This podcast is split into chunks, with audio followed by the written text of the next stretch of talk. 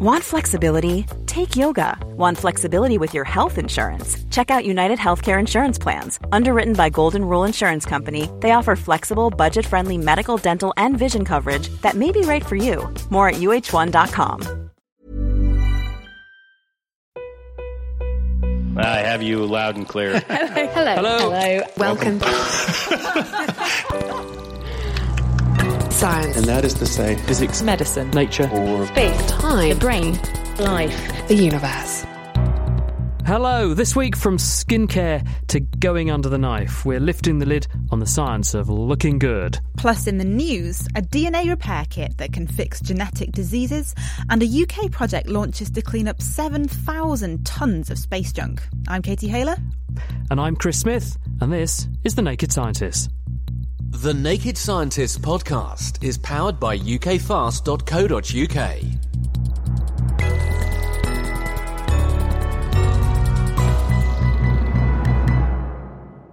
First this week, scientists in Cambridge have developed a system to fix a class of devastating genetic diseases called mitochondrial enzyme defects. Charlie Gard, a little boy who became a high profile case at Great Ormond Street Hospital and who sadly died last year, had one of these conditions. They occur when structures called mitochondria, which supply our cells with energy, don't function properly. This happens because some of the mitochondria, which contain their own small piece of DNA, carry genetic changes or mutations that prevent them from working properly. But now, there might be a way to fix the problem. Payam Gammage from the Medical Research Council's Laboratory of Molecular Biology has developed a gene editing system that knocks out selectively the defective mitochondria so they're replaced by healthy, working ones. severe mitochondrial diseases are likely to result in, in the patient not often leaving the hospital. Serious mobility problems, they'll likely have cognitive difficulties requiring round the clock care most of the time. And life can really be very, very difficult. And in slightly less severe cases, being wheelchair bound and struggling to live an independent life. We aimed to develop a system that would enable us to target the mutated mitochondrial DNA and take that percentage down from, say, 90% mutated down to 50% mutated. Then hopefully, someone who did have clinical disease no longer has it anymore. So you're talking about editing someone's genes. We're talking about selectively removing one entire subpopulation. Yeah. So how on earth do you do that? We took some genome engineering tools, uh, which had been developed in a, in a different form for different purposes, zinc fingers, uh, zinc finger nucleases to be precise. And what these things do is allow you to target specific portions of DNA and cut it.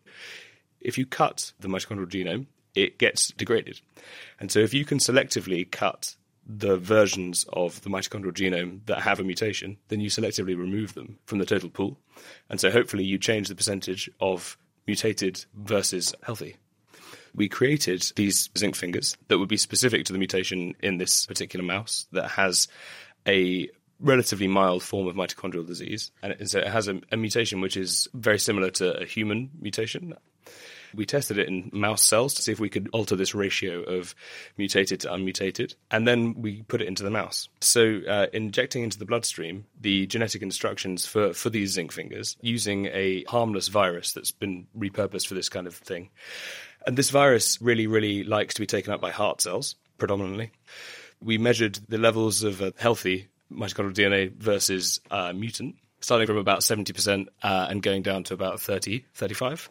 So that's well below the level at which people would show symptoms. Yes, yeah, so well below the threshold. Cells generally like to maintain a total number of mitochondrial DNA molecules, so say it's a thousand. If we've removed, say, 20% of them or 30% of them, what will happen is the remainder will, will be replicated. And so you're basically every time you remove one molecule, you're increasing the chance that it will be replaced by a healthy one. How far are you away from doing this in humans? The beauty of this approach is that it's generalizable, right? So every time we want to target a new mutation, all we have to do is re-engineer the parts that bind DNA, and, and then it'll work. That will take us a, a, certain period of time, a few months perhaps, to design some new ones to human mutations, and then to get ourselves into a position to be performing clinical trials in humans. That could take a little bit longer. We're hoping to have uh, something on the cards within the next uh, year or so. Are the mutations in people who suffer from mitochondrial disease different from each other? And if so, do you have to personalize this tool for every single person that you treat? There is a pretty broad selection, yeah, of, uh, of mitochondrial mutations that, that occur in humans and cause disease. But there are some real standout candidates that, that appear much more commonly than others.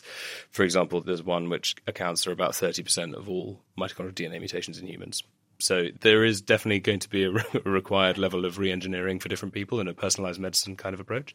But a good portion of the population should be served by a handful of these therapies you're just doing this with mitochondrial DNA. Are there any risks to the nuclear DNA? We can't find any evidence of any activity of, of what we've um, developed in, in the nuclear genome. We took parts of the nuclear genome that looked very, very similar to the area in the mitochondrial genome that we were targeting. And then we, we assessed the area around it to see if anything had changed. And in our experiments where we did this, we, we found absolutely no changes. In a world where you don't have an effective treatment, it's a potential silver bullet. Obviously, there's a lot of caveats that go with that, and a lot of optimization and, and, and careful testing and safety assurances. It potentially is a very, very big change, step change for people who suffer from these diseases. Sounds like encouraging work. That was Payam Gammage from the MRC Mitochondrial Biology Unit at Cambridge University, and that it was published in the journal Nature Medicine. Now, the school term's begun here in the UK, and all over the country, kids are going back to or starting school. Now, some children have the extra challenges of learning difficulties to contend with and might have been diagnosed with conditions including attention deficit hyperactivity disorder, or ADHD, dyslexia, or an autism spectrum disorder. But how helpful are these categories for the kids who are struggling at school? Well, with the help of machine learning, Cambridge scientists have identified hundreds of children with these diagnoses and they've identified clusters of learning difficulties that don't really map onto the diagnoses they've been given. Cognitive neuroscientist Duncan Astle led the study. So, Duncan, first of all, what was your motivation for doing this? Why did you decide to go down this path? Well, many children struggle with learning. So there's disorders like ADHD, which you've mentioned. So prevalence rates for those kinds of things um, vary from, say, 3 to 8%. But actually, the proportion of children who struggle to learn is much higher than that. Um, in government statistics, around 30% of kids don't meet their age expected levels by the end of primary school. And we're really interested in what are the underlying causes or the underlying roots to being a struggling learner. And the way that you would normally study that would be to choose a group of kids that you're interested in, say kids with ADHD, and you would compare them to all the kids who don't. But we began to think that there were some real problems with relying solely on that approach. And the first one is that it assumes that all the children who have the same diagnostic label are all the same as each other. And, and, you're, and you're, genuinely comparing apples with apples. Yeah, and we're not so sure that's true. Yeah. yeah. So who did you recruit then? Well, we um, set up a centre which we called the Centre for Attention, Learning and Memory. And to that centre, professionals in education and in clinical services could refer children to us that they thought were struggling. They didn't have to have a diagnosis, but they could or they could have multiple diagnoses. They just had to be struggling in the areas of attention, learning, or memory, so intentionally generic. And how did you study them? So each family would visit us, and the team of research assistants and PhD students would spend several hours doing different kinds of cognitive assessment with the children. Um, we would have behavior ratings for the parents to fill out, and most of the children would go through the MRI scanner. So you've got what their performance is like, what their performance is like as in their track record, what their performance is like in your tests, and a brain scan to go with, and what you then marry all that information, or at least you're asking a computer to marry all this information together and look for, for common ground or differences between them. Essentially, yes. So we, we took many of the cognitive assessments and we fed them into a machine learning algorithm. So machine learning sounds kind of fancy, but actually we use it all the time in our everyday lives. So every time you type something into a search engine, behind the scenes, there's an algorithm which is learning about that information that you're feeding it. And, you know, you might notice that things appear in your adverts that correspond to what you've searched for. So our machine learning algorithm was learning about the cognitive data that we fed in from these kids. Um, and what it learned was that there were different profiles of children, children with different profiles of cognitive difficulty. What does that mean in practical terms? When you say the different profiles, are you saying, say, I had a diagnosis of ADHD I've got that label, but actually my ADHD may be quite different from the label of ADHD you might receive, for example. Yeah, exactly. Because one thing we could then do is check about what the machine learning algorithm has learned and see whether it's really learned the categories, the the, mm. the diagnoses the kids came with. And the data sh- showed very clearly that's not what the machine learning was learning. Children who had a diagnosis of ADHD could have very different profiles from each other. They could have very different uh, cognitive strengths and difficulties. And that's a real challenge in trying to think about how we support those kids. Hmm. Does this mean then our categorisation's just wrong? We're putting people into narrow bins of problems, and in fact, the, it's much more subtle than that, and we need much sort of narrower but wider categorisation. I think it means that the diagnoses, we're not thinking about them in the right way. So they're not kind of like medical diagnoses. They're, they're much less discreet and clean than that. And we don't really understand what the underlying causes are. And so we still think that a diagnosis is a real landmark moment for children and families when they get some professional recognition mm. for the challenges they've been facing. The question is, how do practitioners then best support those kids and how do we equip those practitioners to do that? And the answer is simply knowing the diagnostic label itself isn't enough information to go on. Indeed. At the end of the day, we're dealing with an individual here who's got a problem that they want help solving, isn't it?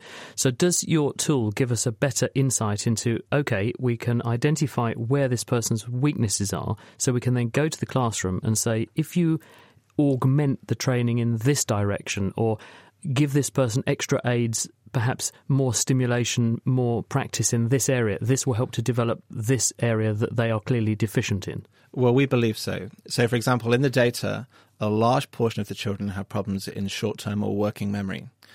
Those children could have a diagnosis of ADHD, they could have a diagnosis of ASD, or they could have no diagnosis at all. Autism spectrum disorder. Autism spectrum disorder, or they could have no diagnosis at all. But we know that if you try and reduce working memory demands in the classroom, then kids with poor working memory will do better. So we already know that there are some interventions out there that are effective for these kinds of cognitive difficulties. Um, it's just that they seem to cut across the traditional diagnostic boundaries that we've kind of hitherto believed in. A lot of people are not going to have the recourse to a machine learning algorithm, an MRI scanner, Indeed. and your brain, Duncan, with all due respect, in order to do this, are they? I mean, is this deployable on a grand scale? Within schools, there are specialists called special educational needs coordinators, and there'll be one of those in every primary school, and they receive additional training in how to support children. And it would be useful for them to be trained in understanding what are the different areas of cognition that children can struggle in, and how do we assess those. I guess we'll have to wait and see, is what you're saying, isn't it? Duncan, thank you very much. That's Duncan Astle, and his paper has just been published in the journal Developmental Science. So, what we were trying to do with this paper is to demonstrate the ability to type using brain signals, anywhere between approximately four and approximately eight words per minute, a factor of between two and four faster than what's been demonstrated before. Each month, the eLife podcast talks to some of the world's best scientists. Join me, Chris Smith, as I hear about breathtaking discoveries hot off the press. Find the eLife podcast on iTunes or listen and download for free from nakedscientist.com slash elife.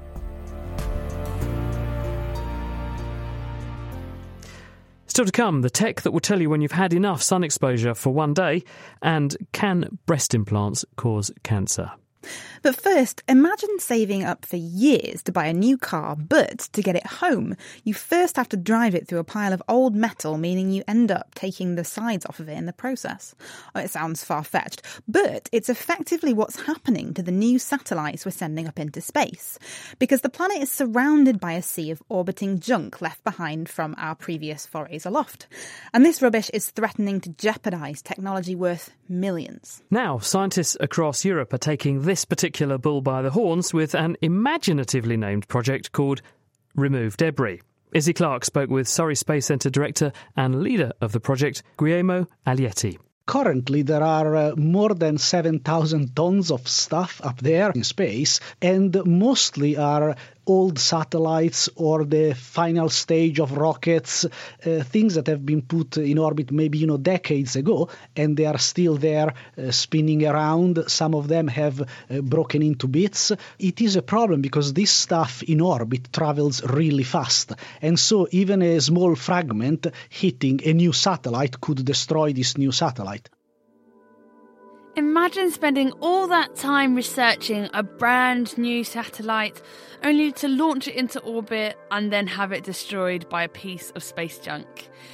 Guglielmo and his team is planning to change all that. Well, what we have done with our partner is to put together a consortium to demonstrate the technologies that can be uh, used to remove some of this debris, and the project has been sponsored by the European Commission. The kind of technologies that we are going to demonstrate are uh, relatively simple technologies, if you want. One is a net, so the idea is to capture your piece of debris with a net, and this net that envelops the object, and then you can drag it down Another technology that we are going to demonstrate in a few months is a harpoon. So also here is a similar thing. So with the harpoon you try to capture your object and then you will pull it down until it burns into the atmosphere.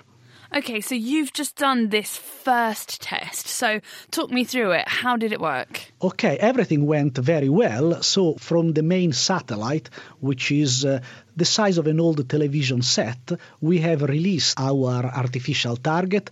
is maybe the size of a loaf of bread to, to give people an idea. Then this has inflated the structure uh, to be much bigger, so it is more representative of a real piece of debris. Then from the main satellite, we have launched the net that has captured our little debris with its inflatable structure and has completely enveloped our debris and so now is going to the orbit with it and burn into the atmosphere. How is all of this controlled? How would your device know where to capture this piece of debris? Ah, well, in our case, we have released our own uh, piece of artificial debris, so we knew where it was, and therefore was relatively easy to, to, to recapture it. In a real scenario, the first thing that the satellite will have to do is to get closer to the potential target. So you would have to have a more sophisticated control of the satellite in order to get closer to your target, therefore, you can capture it. Another test that the Remove Debris team have scheduled is to use a camera to monitor the speed and shape of debris in order to track how a potential target moves. After that, it's over to trying a harpoon rather than a net to capture this junk. But how does it all then get destroyed?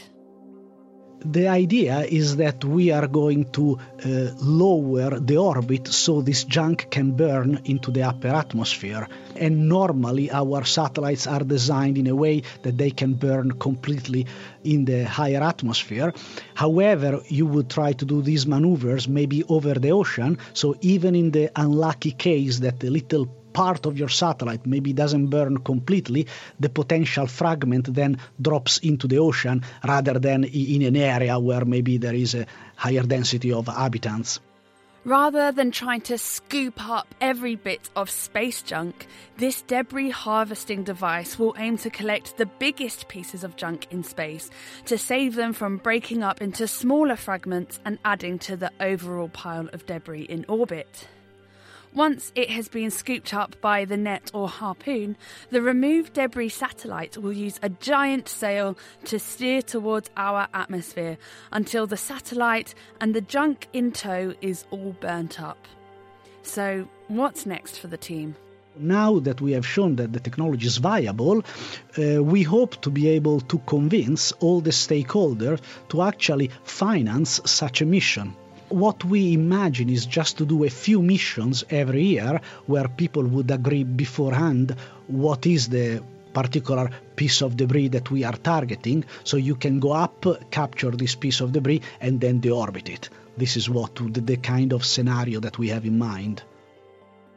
Well, it sounds to me like they have got a monumentally big job on their hands. That was Guglielmo Aglietti from the Surrey Space Centre, and you can watch a video of Project Remove Debris in action on their website if you're so inclined. Now, basking in the warm sun is a luxury that many of us love, and it's also good for you up to a point because the ultraviolet rays in sunlight produce the bone boosting hormone vitamin D in your skin. But too much UV causes sunburn, skin aging, and wrinkles, and it's a major risk factor for skin cancer, rates of which have more than doubled in recent decades. Now, scientists from Australia have come to the rescue with a wearable sensor that you can pop on your wrist. It goes blue when you're past the safe daily sun limit for your skin type. Inventor Vipul Bansal told Tamsin Bell how it works. UV is invisible and UV is not hot, so you can't feel UV And the heat that we feel in the sun is because of infrared rays, it's not because of UV. We are trying to make UV sensors in the form of wearable sensors which change color when you go in the sun. This ink can interact with the UV light and then become blue. So once our sensor becomes blue, we know that we have to go inside. Yes, and this ink can give a warning signal. Now it's time for you to go back in. And how does this work? What chemicals are involved? So there are two main chemicals in this ink. We call it an invisible ink because it's initially colorless. There's a chemical called polyoxometalate. It's a big molecule, lot of phosphorus, oxygen. The second component in the ink is lactic acid, a common chemical which is present in yogurt. So when we mix these two components together and we shine in this ink with the UV light, then lactic acid molecules can give electrons to the other molecule. When this happens, polyoxometalate becomes blue in color, and that's what we see. What about different skin types or UV tolerance? How does this take that into account? We have six different type of skin. Could be a very fair skin to a very dark skin. Now the UV requirements and the tolerance of these skin types are very very different. A very fair skin cannot tolerate a huge amount of UV. If we look at a dark skin, it can tolerate reasonably large amount of UV, which means that we need to have personalized sensors for different skin colors. So a sensor that would be for a very fair skin, it should develop color very very fast. On the other hand, the color should develop slowly in case of a darker skin so person can stay in the UV for a longer period of time. I'm a bit of a sun worshipper. Is this sensor going to tell me that I have to stop sitting in the sun really quickly? A lot of us love sun and we cannot really avoid exposure to sun. We are recommended to use sunscreen with a high SPF number to reduce the amount of UV that is reaching to your skin. When you're applying the sunscreen on your skin, you can also apply it on the sensor. It will also reduce the amount of UV that reaches to the sensor and sensor will develop color slowly. So I suppose the same would apply if someone sat in the shade Yes, that is true. We call it a cumulative dose. So when they are in the sun, then only the sensor will work. And depending on the intensity of the sun, the sensor will either work faster or slower. And then it won't go back once you go back into the shade. So in that way, the sensor lasts for one day. We see a huge prospect of these sensors because the sensor can allow people to be exposed to the maximum dose possible without causing the harm. Are you planning to make these and sell them in shops? And how much would it cost? we have a very ambitious target to bring it to the market by early 2020. The retail cost would be somewhere around $1. Well, they say you can't put a price on your health. That was Vipul Bansal, and he's based at the Royal Melbourne Institute of Technology. And you can read his paper on that sensor in the journal Nature Communications. Now, 10 years ago this month, and who could believe it was 10 years ago, the Large Hadron Collider switched on for the first time and it began its quest to revolutionise our understanding of our universe. But how successful has it been? Adam Murphy. Under the ground, near the Swiss French border, lies the Large Hadron Collider, or LHC, a 27 kilometre long ring, one of the largest engineering projects ever undertaken. It was built to help us unlock some of the fundamental secrets of the universe. But how does it do that? Tara Shears is a professor of particle physics at the University of Liverpool. Somebody's described it as working out how a Swiss watch works by bashing two really expensive ones together and trying to reconstruct what's in there from all the bits that fall out. It takes two beams of protons, which are hydrogen nuclei, and it circulates them in opposite directions around this ring. And it accelerates them until they've got loads of energy and, and until they're traveling just a few meters per second, less than the speed of light. And then those beams are steered to smash together at four points around this ring where we build our experiments. And it's what goes on when those beams crash together, which is the key to our whole investigation. Because when those proton beams smash together, what's actually going on is for a tiny, tiny instance of time in a tiny area of space, we have so much energy that we can dissemble matter to its fundamental constituents and we can make new fundamental constituents from that energy. And our experiments act as gigantic 3D cameras and take snapshots of the traces these particles leave behind when they zip out from the collision point and deposit their energy through our, all our detector material. Probably the most famous result of the LHC is the discovery of the Higgs boson, for which Francois Englert and Peter Higgs were awarded the Nobel Prize in 2013. So the Higgs boson is an absolutely integral part of the universe. Well, actually, the integral part of the universe is something called the Higgs field. It's a type of energy field which is present throughout the universe. And the reason that this is such a big deal for us is that we think it's this field and the interactions that fundamental particles have with this field as they move around the universe that gives fundamental particles their mass which might not sound like a particularly big thing, but it's absolutely necessary for us to be able to make sense of the way particles behave, of the way the forces that govern particle behavior have their particular strengths. And this field and this particle, the Higgs boson that's associated with the field, is an absolutely integral part of our theoretical understanding of what's going on the LHC was designed so that if the Higgs boson existed, then we should be able to see it. And indeed, back in 2012, we did see the first observation of this particle. And then ever since, we've been gathering more data. What has the discovery of the Higgs meant for science? What the discovery of the Higgs boson did for us is that it, it filled in the, the missing parts in our current understanding of matter. It's like having a jigsaw and getting those last pieces and sticking it in, and then all the pieces lock together, and you've got a coherent picture that you you know you can see it in front of you. It works. It's brilliant. You you can't overstate what an important step forward that was.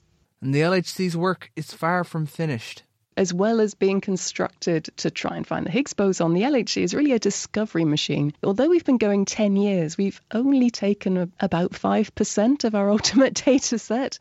The LHC is a real long term machine.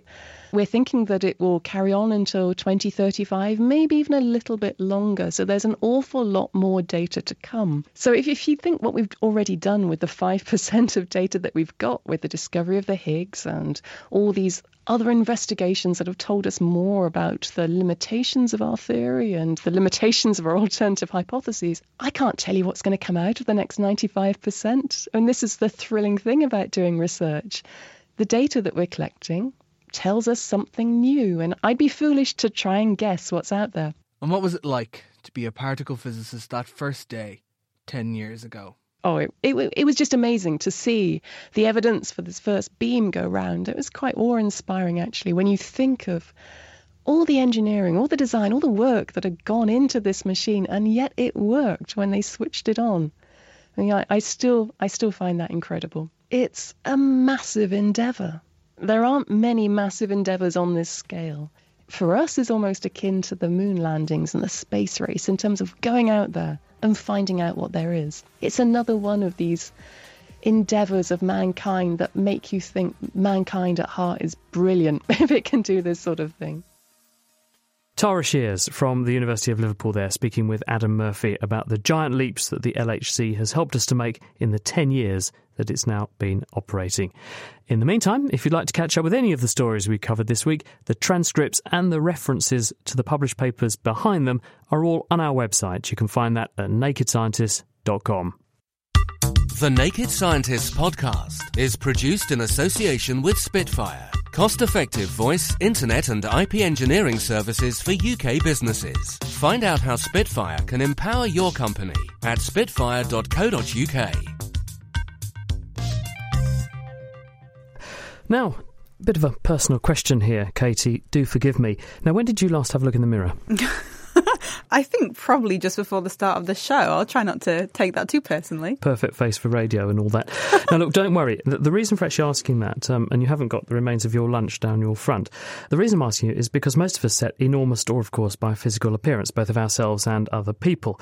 The job you do, the person you end up marrying, the perception others form of you, it's all down to how we present ourselves, and consequently, the fashion and cosmetics industry is estimated to be worth over half a trillion dollars every single year.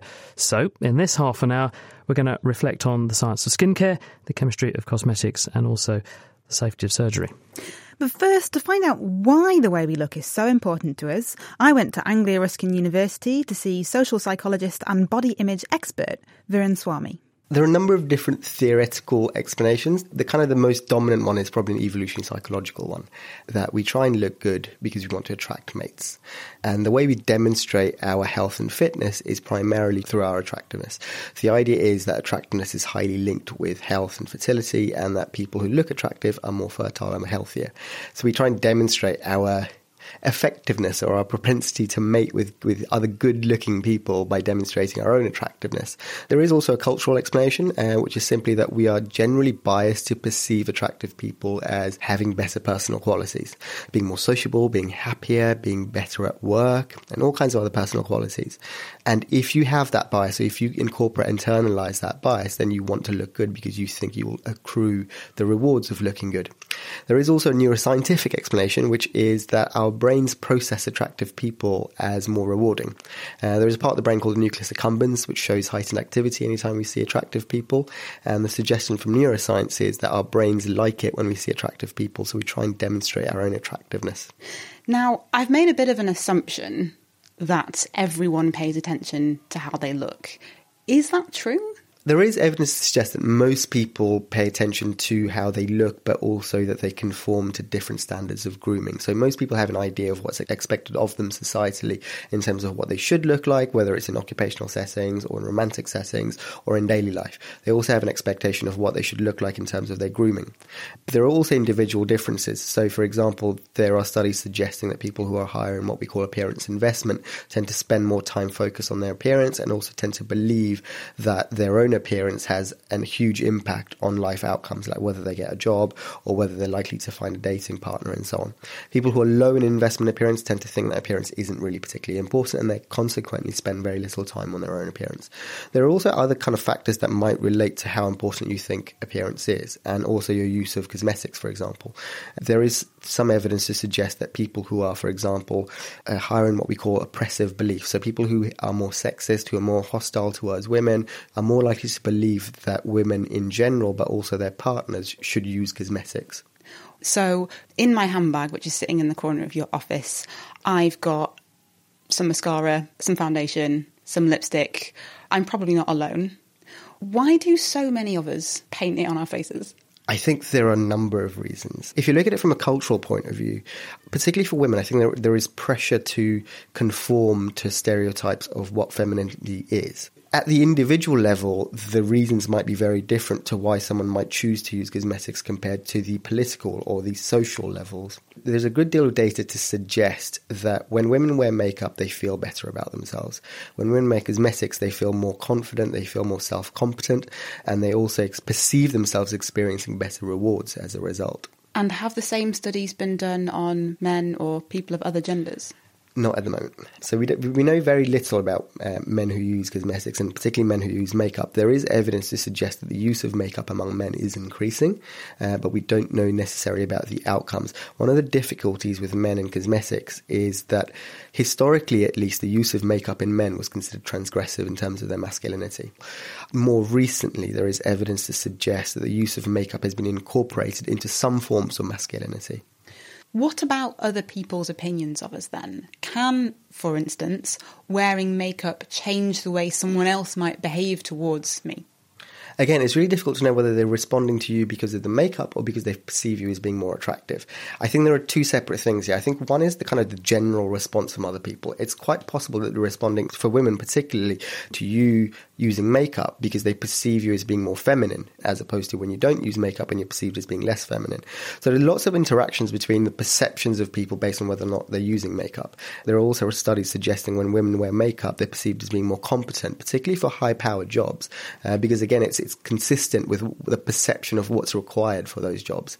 So it's really difficult to know whether the response at the level of the general population is to you because you're wearing makeup or because you're conforming to societal norms about what you, what you should and shouldn't do. So, if I go to a job interview and I put on some makeup, is that really going to increase my chances of getting the job? It turns out it, it is possible, and it's certainly likely that you increase the likelihood of you having a successful outcome from that job interview. But I suspect this is partly a function of the people who are interviewing. Historically, at least, job interviews tend to be dominated by men, and they have certain expectancies about what they would like and don't like their women to do. And, and the assumption here would be that women who wear makeup are kind of conforming to a gender role, uh, and men feel more comfortable when women conform to that gender role. Women on interview panels might be doing the same thing, so they might be assuming that when other women coming for a job are conforming, they feel better and safer around those women. And there's evidence to, to back up that notion. Mm-hmm. Yes. The other really interesting thing is how a partner might respond to you. And this is particularly true of men's responses to their female partners in heterosexual relationships. There is some evidence to suggest that when heterosexuals are in committed relationships, men generally don't like their partners to wear makeup. And this might be because they perceive it as a means of attracting other partners, and so they experience greater feelings of jealousy. One, one of the nice things about social psychology is that we also know that the importance of first impressions drops off very quickly. So the kind of importance of physical appearance matters most in the absence of any kind of social interaction. So when you when you see someone for the very first time, you make a judgment about that person based on their physical appearance alone, and that makes sense because you've got no information about that individual. But once social interaction begins, and this is also true of, of interviews and, and job interviews and so on, but also romantic relationships, for example, once you begin to have social interactions, you begin to piece together a much fuller picture of the individual and you're kind of gleaning much more satisfying and richer data. And you begin to use things like reciprocal information, whether you're exchanging information with the other person, whether you're, whether you're exchanging intimacy, whether you're exchanging useful information with the other person in a, in a job uh, outcome. Things like similarity also then begin to matter as well. So, kind of the key point is that although appearance really is important, particularly in, in kind of occupational settings, the importance is is often overestimated. So perhaps we don't need to worry too much about any bad first impressions. That was Viren Swami there from Anglia Ruskin University. Very thought provoking, all of that. Now, more extreme than wearing makeup is resorting to surgery to alter your appearance. And one currently very popular body modification is breast augmentation. For the uninitiated, this involves inserting a bread roll shaped implant filled with either a silicone gel or a saline solution underneath the breast tissue, and this makes the breasts look larger. People say it gives them more confidence and also more satisfaction with their body but the procedure has since been linked with an increased risk of developing a cancer of white blood cells, which is called anaplastic large cell lymphoma, or ALCL. Cambridge University's Suzanne Turner has been studying it. First of all, Suzanne, can we put some numbers on this? How many breast surgeries to do breast augmentation and place implants are being conducted worldwide every year? About six to 10 million per year. Oh, huge numbers. Huge numbers, yeah. Okay. And this condition, how did it first come to light? So the first case was reported back in 1997 now. And this was a case that was in the literature, but not much attention was paid to it to begin with. Tell us about the disease then. When someone has ALCL, what have they got? How would they know they had it? So it's generally a sudden swelling, normally in just one breast, uh, which can come on from anything from one year to over 10 years past surgery. Uh, that swelling tends to uh, stay around. It, it, can also come as a lump, either in the capsule that forms around the breast implant. So this is a an area of fibrous tissue that forms in response to the breast implant, and lumps and bumps around that area can also be a sign of ALCL. So painful or painless? both. Women have reported all sorts of ranging symptoms associated with this. Interesting. So the disease actually happens locally to the implants happening, but what, one side, both sides? Generally, one side. Hmm. So, what do we think the mechanism is then that encourages this particular tumour to form? So, there are a number of theories uh, out there. So, the first one is that it's infection driving this. So during the surgery, perhaps some infection gets involved, uh, and this lingering infection leads to the white blood cells proliferating out of control and becoming this lymphoproliferation, this cancer. Another theory is, is suggesting that some women are maybe allergic to these breast implants, and this allergic response, which goes on for a long period of time, again drives these cells into proliferation. An alternative theory is that for some women, uh, there may be an autoimmune condition that predisposes them. So it may be the case that they already have an autoimmunity and the presence of the implants upsets the balance of white blood cells within their body. And of course, the theory we can't really discount is the breast implants themselves. And are there toxins related to those breast implants, for example, which may also be driving uh, this form of disease? And of course, we know for many cancers, uh, there could in some cases be driving toxic stimuli. Breast implants are made of a whole array of different chemicals that we don't really know too much about. Uh, how these are manufactured is a closely guarded secret by the companies that make them. And so I think all four theories aren't necessarily mutually exclusive. I think that there may be a multitude of mechanisms towards this particular cancer, and that for some women, uh, they may be at a higher risk than others due to predisposing conditions. What we do know is it's mostly associated with women who have a form of implant that has a textured surface. So this is a very specific type of implant um, that's been introduced as a way to deal with something called capsular contracture, and this is where uh, the fibrous capsule that forms around the breast implant can pull the skin in, forming sort of dimpling effect. So these textured implants have certainly been more commonly associated with this form of cancer. Thing is, though, we put lots of other implants into the body. People have hip replacements, other joint replacements, and other things put into various places. Do they carry the same risk? Because many of the mechanisms you've outlined do not strike me as being unique to what we do with breast implantation and breast augmentation surgery. Absolutely, yeah, you're right there. So you would expect that if it's bacterially driven and it's due to the uh, surgical procedure in itself, that you would see these lymphomas occurring in people with all sorts of other implants. And actually, you don't. Uh, there are some rare cancers that have been associated with metallic implants, but for the most part, we only see breast implant associated ALCL with breast implants. So I think that gives us some clues as to what's really driving this. What's your overall risk then? Because there may well be people listening to this, if they're one of that you know, very large cohort, millions of cases a year having breast augmentation. What's your risk of having this condition? So it is rare, but the risk in the UK is currently placed at 1 in 28,000 women with breast implants. And that's data based on the number of implants that are sold. Although, of course, we don't know how many of those implants actually make it into women. Although, if you read through the literature, the rates of this disease developing range from 1 in 3,000 women with a textured implant to 1 in 30,000 women. So there's a whole array of different rates depending on where you live and, and which literature you read. So if you're in one of those unlucky groups who is diagnosed with this, Suzanne, what can you do about it? So the treatment is fairly straightforward for the ladies that are diagnosed very early on in the disease. So the treatment is literally removal of the breast implant and the capsule that surrounds the implant. And for the majority of these women, that's enough to put the disease into remission. However, having said that, obviously it is a surgical procedure and, and it's not something that anybody would enter into lightly. Uh, and at the same time, there are the implications of whether or not to have a replacement implant and whether or not that is safe. And unfortunately, we still don't really know. Some women are having uh, smooth implants put in in place of the textured implants but I don't think that the evidence is fully out there yet that the smooth implants are any safer necessarily. Unfortunately, for some women, these cancers do develop and they do progress into something more. And for some rare women, uh, this can be the first sign of the cancer. So I'm aware of ladies who have had masses growing into their rib cages uh, with a very aggressive disease that needs chemotherapy.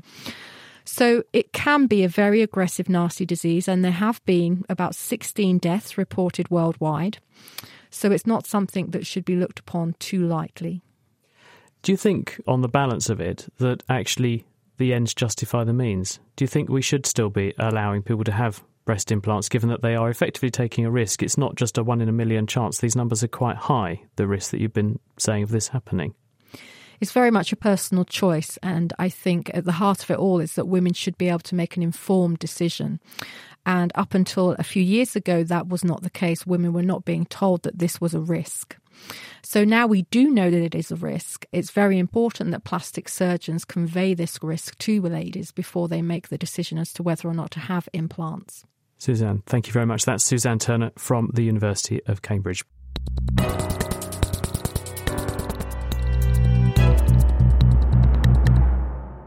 Still to come, do anti wrinkle creams really work?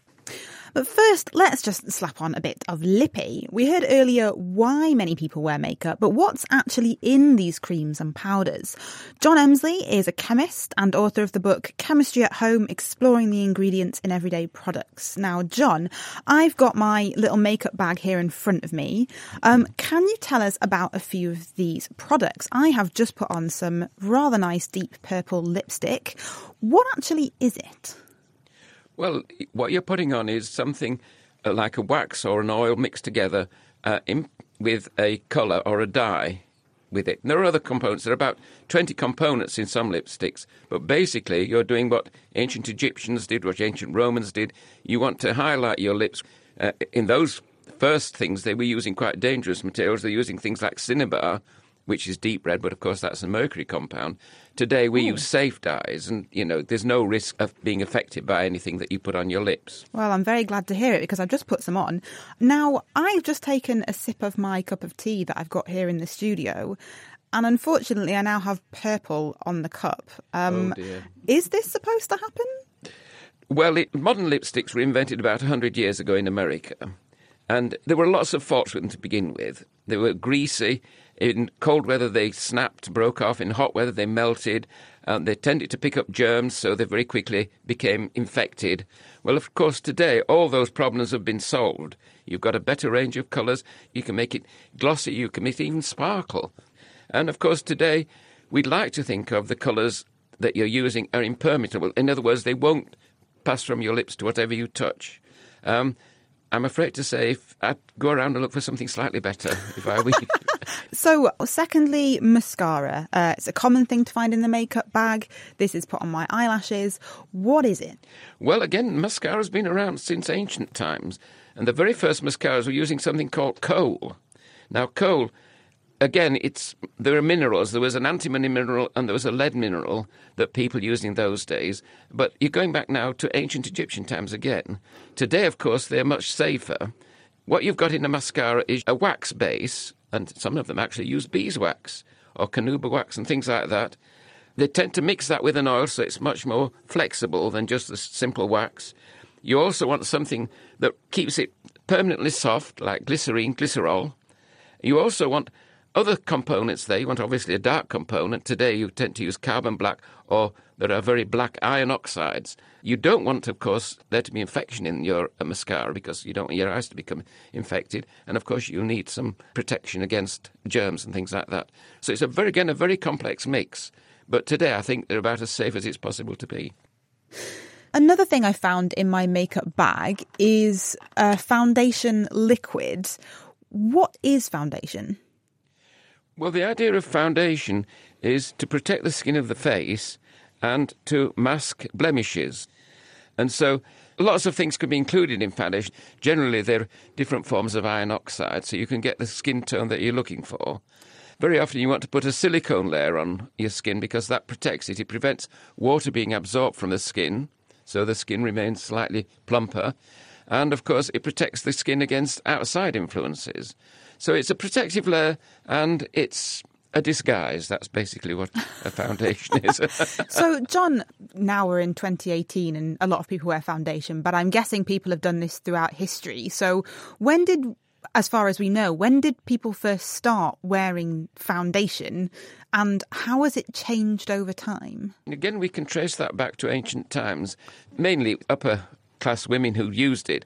They didn't want their skin to appear rugged. If you were an ordinary person, you worked outside a lot, then of course you'd be exposed to UV, your skin would begin to look aged. You didn't want to show you you were such a person, so you wanted a lighter skin, and very often what they were applying to their skin was very light pigments. Sometimes they even used arsenic trioxide, which was known as white arsenic in those days. And I believe uh, Queen Elizabeth I was very partial to having her skin looking very white, um, as proof that she was the upper class woman of the time. Arsenic on the surface of skin is not a threat. I mean, it does, of course, if it gets into your body, but even on the tiny amounts that you might have absorbed, wouldn't do anything dangerous. And then, of course, sometimes, of course, if you took a little arsenic into your body, then you get a, a, a red blush forming on your cheeks. And again, that was something that uh, women took arsenic for at one time. Oh dear. Okay. Well, I'm certainly not going to be doing that uh, now. A slightly different one, John. But what about deodorant, antiperspirant? It's a cosmetic of sorts if we think about it trying to make us smell nice. What actually are these kind of sprays or roll ons? It can prevent the bacteria that are producing these odours if you block the pores of your skin in the armpits, which, of course, where a lot of the sweat is produced. And so you spray on something that will block them. Once of a day it was al- aluminium salt, but that fell out of favour. Now it can often be a zirconium salt. You block those pores, you won't produce as much sweat, and so you can go off for the evening not smelling like a, a male, if you know what I mean. I'm sorry. Oh I'm dear. So- okay. Blocking these pores, is it a good idea? Is it safe? I mean, it wouldn't be safe if you tried to do it to all over your body. I mean, there are people who've painted their body and died very quickly because you blocked every pore. But it's just these very profuse sweating glands under your arms that then produce these bacteria. And then, of course, they give off very often sulfur based smells, which are quite strong, and that awful sweaty odour. If you're going out for the evening, you're going to mix with people. You don't want people coming up to you and then backing away, thinking, oh, God, what a pong. uh, you want to give off a, a lovely come hither smell, don't you? Of course, for women, it's just as important to do this as well. And the other thing about deodorants, of course, is you can try and kill the bacteria that are causing it. But again, some of the, like triclosan, some of the very powerful antibacterial agents are now frowned upon. And so perhaps it's best just to keep, uh, you know, shower every day and remain as fresh as you can. Thanks very much, John. We're going to have to leave it there. John Emsley. Well, that's the chemistry of what we're slapping on our skin. But what about the skin itself? And are these various potions and lotions that bedeck our bathroom shelves actually any good? And do they do us any good? Well, dermatologist Jane Sterling's from Addenbrooke's Hospital, and she can hopefully answer these questions for us. But first of all, Jane, in order to understand the effect on skin, we have to understand what skin is. So, what is skin? Well, skin, of course, is the covering to all our bodies, uh, with a slightly modified version over the front of the eye and the mouth. The two important layers of the skin there's the epidermis, a wonderful self renewing, very thin surface that's continually being made from below and continually lost from the surface. And below that is the dermis, that's the stretchy um, but sort of padding layer just beneath. And then, of course, we get down to fat and muscle. So our skin is a self renewing surface. It protects us from the outside and it keeps the inside inside. One statistic I read was we lose something like 40 or 50,000 skin cells every second. Does that sound about right? We certainly lose a lot. And no, most people don't realise that household dust is mainly Us. skin that's been shed. As we're Yes, walking around through our homes, right. you're, you're breathing yourself and your housemates in, isn't isn't that true? That is true. So when when the skin is is young and youthful, like yours and mine, um, why is it different from someone who's got all craggy and needs loads of lipstick, like Katie? No, I'm just kidding, Katie. You're not all, you're not all wrinkly and, and leathery, but you know, someone who's gone a bit ancient. Why, So why is as, as we all get more ancient, we will all get more wrinkly, and our skin will be soft and less um, less vibrant looking. It's just it just what happens. So we lose some thickness to our skin as we get older. Um, we get drier because our grease glands stop working quite so well. So so we look look a bit duller and duller and definitely saggier.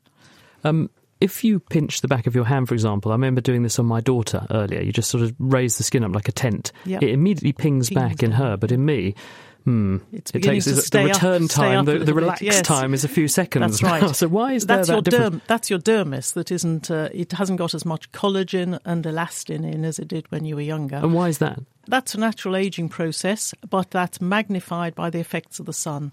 So uh, that's one of the major effects of having a lot of sun exposure. Is we, we get collagen damage, uh, and as we get older, both collagen and elastin aren't produced as much. So when I go to a supermarket or a chemist or something and buy an anti-aging cream or something to make me look a bit younger, how do those things work? If they work, yeah, I mean, they're uh, defying. that- I suppose they're defying the eye potentially, Yes. aren't they? But Yes. but is, is it defying the eye or is it actually doing something physically to the well, skin they'll do both? they'll do uh, certain things like every cream. They'll keep moisture in the skin, so they'll stop your skin looking dried up, and it'll stop it drying up quite so much as the day goes on. They might have a little bit of a, a shine to them, of course, if they contain greasy things. So that dull look that can make you look older, you can lose that. But the uh, creams that are put forward as anti-aging creams. Um, there's a bit of a debate as to how well they work because they really need to get down into the dermis to do something to that collagen and elastin, and they don't do that as well as as well on actual skin as they do in cell culture, for instance. So uh, the only the only constituent of anti-aging creams that really has good evidence behind it are the retinoids, retinol. They're vitamin A like chemicals, aren't they? That's right, uh, similar to vitamin A. Um, but put on the surface, they do seem to go deep enough to produce a measurable effect on wrinkles. And what is that effect? Are they encouraging the skin to what make more elastic tissue, make Uh, more to- collagen, To, make more collagen, yes. and that irons out the wrinkles a bit? Yes, but of course it'll really only work when you're using it, and the tests that are used to measure wrinkles are pretty detailed. So whether you would notice a huge difference, probably not. You might notice a little difference to the end of a treatment period with it. And when one does slap on lots of makeup day after day after day relentlessly, is there evidence that that's bad for you? Does that age, harm, or damage the skin, or does it not make any difference? Well, as long as you don't react to the makeup you're putting on, you don't develop an allergy to it, which is always possible, and as long as it's not a drying, um, dehydrating effect on the skin, then there should be no long term problems. For makeup, one other thing that you can sometimes do if it's a really heavy sort of concealer makeup, it can bring up acne spots, but otherwise should be no long term damage. That's a relief. Jane, thank you very much. That's Jane Sterling. She's a dermatologist at Adam Addenbrooke's Hospital. And thank you very much to our other guests this week, Viren Swami, John Emsley, and Suzanne Turner. And interestingly, we put out a recent Twitter poll asking you listeners if you do or would use anti aging products, and the majority of you said yes. Now, to finish the programme this week, Sam Brown wants to whet your appetite with the answer to this question from Daniel. If I stand in the shallow end of a swimming pool, I don't feel the pressure of the water around my legs. But if I put my wellies on and stand in a deep puddle, I do feel the pressure of the water on my lower legs. Why is this? Forum user Bored Chemist thinks that it's likely to be the wellies, causing uneven pressure that is noticed by us. Pressure from fluids is the product of three combining effects the acceleration due to gravity, the depth of the fluid layer, and the fluid density. Professor Colm Caulfield from the Department of Applied Mathematics and Theoretical Physics at Cambridge University agrees. It turns out we're all under pressure all the time. There's a hundred kilometres of the Earth's atmosphere pressing down on us. Think of a hat with a square rigid brim of 10 centimetres by 10 centimetres. When we do the calculations, we find roughly 100 kilograms of atmosphere is pressing down on that hat. It sounds like a lot, but we are used to it, and so we don't typically notice. What we are actually strongly sensitive to are changes in pressure. Our ears can pop when we go up a hill, and we can experience discomfort as a plane lands and pressure equalizes. To answer our question from Daniel, there are three key points we must keep in mind. Firstly, water is much denser than air, so pressure changes more rapidly with depth. Just 10 metres depth of water exerts a pressure roughly equivalent to the entire atmosphere. That explains why submarines need to be sturdily built. Secondly, when you wear Wellington boots, they hopefully keep you dry, and so there is always a layer of air around your legs and feet. Anywhere that there is air in contact with skin, the skin will be feeling atmospheric pressure. Finally, Wellington boots are flexible and so can be affected and bend due to differences of pressure on the inside and outside. So, with bare legs in water, the water pressure is felt uniformly around the skin. The pressure variation is down the leg and is gradual, and so you don't notice anything, except perhaps where your legs break the surface. Now consider the way that pressure changes around the boot. Over the depth of the puddle, it changes much more rapidly in the water outside than the air inside. If the puddle is deep enough, eventually the pressure difference will be big enough to cause the boot to buckle, and the rigidity of the boot will shift the forces around, squeezing your legs and toes in certain places. It is this contrast in where the boot touches and where it doesn't that we notice. So there you have it. As for what we can do about it, maybe try wearing chunky socks next time to keep the wellies from buckling inwards. In the next question of the week, when it's all over and the smoke clears, we hope to be left with the answer to this question from Bethany. My colleagues and I have had a rather heated debate in the office recently, sparked by one of them saying that secondhand smoke is more likely to give you cancer than actually smoking a cigarette. I was shocked when I heard this and struggle to believe it. What do you guys reckon? Is she right? Well, they say there's no smoke without fire, so is this a myth or is there a spark of truth to it? Send us your thoughts to chris at thenakedscientist.com or you can join in the debate on the forum. That's nakedscientist.com slash forum. And that's all we have time for this week. Thank you to Katie for putting the programme together and do be sure to join us next week for a Q&A show. We've got four brilliant minds who'll be coming in to answer the questions that you've been sending in. Speaking of which, if there's something you'd like to ask, why not send it to us now? It's chris at thenakedscientist.com. The Naked Scientist comes to you from Cambridge University and it's supported by the EPSRC and Rolls Royce. I'm Chris Smith and thank you very much for listening. Goodbye.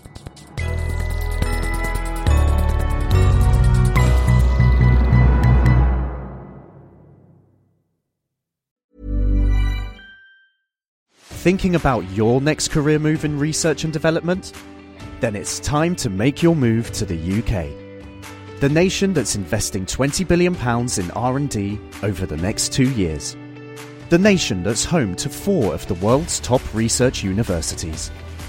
The Nation, where great talent comes together.